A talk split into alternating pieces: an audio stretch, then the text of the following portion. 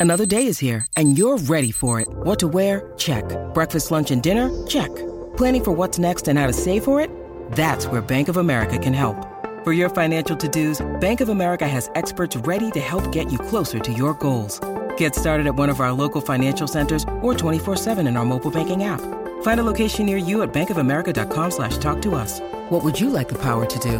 Mobile banking requires downloading the app and is only available for select devices. Message and data rates may apply. Bank of America and a member FDIC. The Drive Show with Peter Vlahos.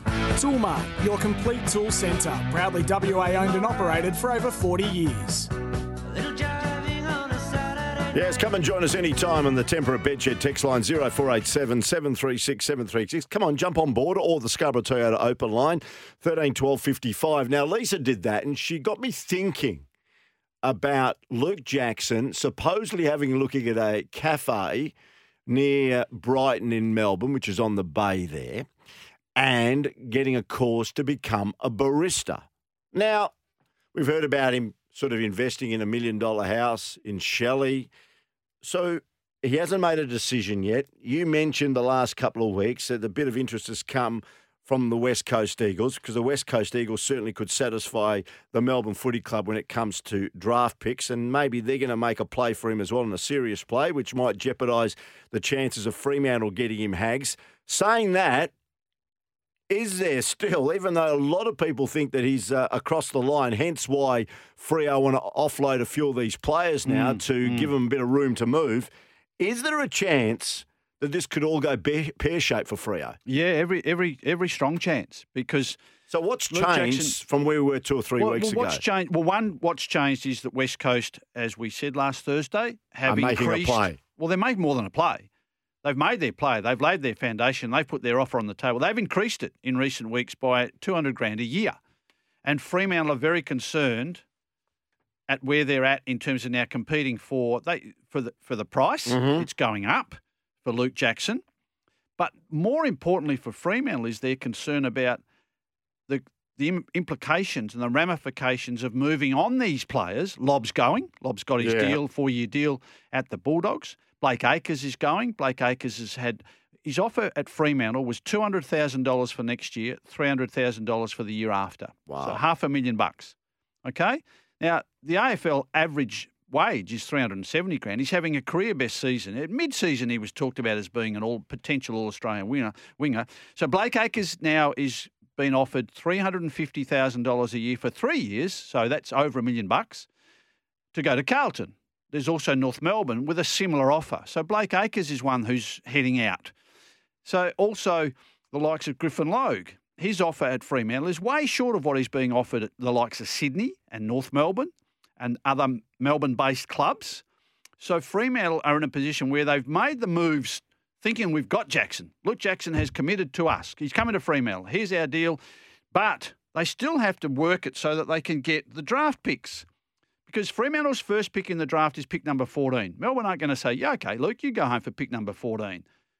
Then That's not going to happen. We Mm. picked you at pick number three three years ago, and we reckon you're now going to be a superstar player. So Fremantle have to work so they get get rid of Lobb. Now, if Lobb goes to the Bulldogs, the Bulldogs' first pick is at pick 29. So would that be enough for Luke Jackson to then just go give, say, pick 14 and 29 for No. Luke Jackson? No, it's not. So they've got to move Blake Acres as well. Second round pick, maybe from Carlton, pick 28. So 28 and 29, plus Fremantle's pick is pick 14. Is that enough?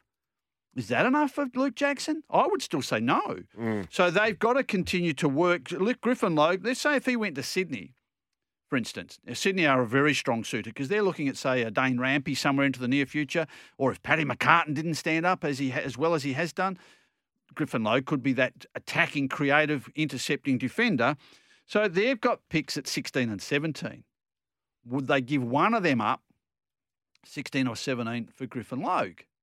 So if Fremantle had 16, well, let's say 17, 28, 29, plus their own 14, then they're starting to get somewhere where they could package them up somewhere and trade them off or give them all to Melbourne. Now, Melbourne's first pick is at 35. They're not in the first two rounds from, from the dealings they've done in recent seasons with the likes of Steven May, etc. So Melbourne's first pick is at 35. Uh, they could well win the flag this year and make it two in a row. They're certainly going to contend for the most of September. But then they've got to look at Luke Jackson. If all else, if this all falls over and Luke Jackson says, I don't want to go to West Coast, which is the indication, it's my indication that as much as his offer's been increased from West Coast, West Coast is still confident that they'll at least bargain for Luke Jackson, Mm-hmm. which is complicating Fremantle's confidence that they have him locked away. And they've already committed to losing Lobb, Acres, probably Logue, and certainly delist several other players to make room in the salary cap and try and get Uh, draft. so where is him in. Melbourne's offer compared to Fremantle's offer from a financial perspective for Jackson? West Coast offer? No, Melbourne. If Melbourne, Oh, no, Melbourne's is well short of everybody. So- Melbourne's is about so- seven hundred grand so a year Luke, for you five think, years. You think financially, Luke Yeah. would be better to move on financially, but the big question that you're saying is whether Freo can satisfy Melbourne and get the deal done. Exactly. And that's where West Coast is sitting back a little bit smug, a little bit confident that we will at least cause Fremantle a lot of grief in trying to get Luke Jackson, or do we finish up with Luke Jackson? Mm. Now, as an aside to all that, I said I had a little bit of a, a teaser a little while ago, Peter. West Coast are tipped to now turn full attention to attracting Fremantle big man Lloyd Meek. Now, Meek, he's 24. He's only played the 15 games as he's been around for four seasons now as the backup ruckman to, to Sean Darcy and Rory Lobb is the pinch hitter. So he, he's turned his ruck work talents well and truly on on Saturday. He demolished West Peel, Coast. yeah. West Coast Bailey, Bailey Williams. Bailey Williams is supposed to be the backup ruckman to Nic Naitanui. There's still no guarantee that Nic Naitanui is going to come back next year. He's got surgery. He's got to do a summer training. He's got to lose a dozen to 15 kilos. And even if he's okay for next season, Big Nic Naitanui cannot possibly play a full season. Mm. So West Coast, and my understanding is that the, the, the coaching and football management hierarchy were very attentive. They were at Peel on Saturday down in Mandurah, watched the game, very impressed with Lloyd Meek, and I think you watch for the Lloyd Meek attention from West Coast to, to grow now. An offer to Lloyd Meek to get him across as possibly even your lead ruckman and Naitanui and Bailey Williams to back up a Lloyd Meek. That's probably going a bit far because you, you, I'm assuming that Nick doesn't come up. He'll come up in some way, but West Coast, as I understand it now, really, really hot into the endeavours to get Lloyd Meek. So it's another one who would move from Fremantle and an, another piece of ramification for bringing in Luke Jackson. Okay, uh, Haggard, just before we go to a break, Nev of Albany. Hi, Nev. Uh, thanks for the text on the Bedshed text line 0487 736 736. It's regarding uh, what I mentioned earlier regarding junior footy uh, and not being able to go and uh, listen to what the coach says and the huddle like we do in the WAFL. It's not permitted at junior footy.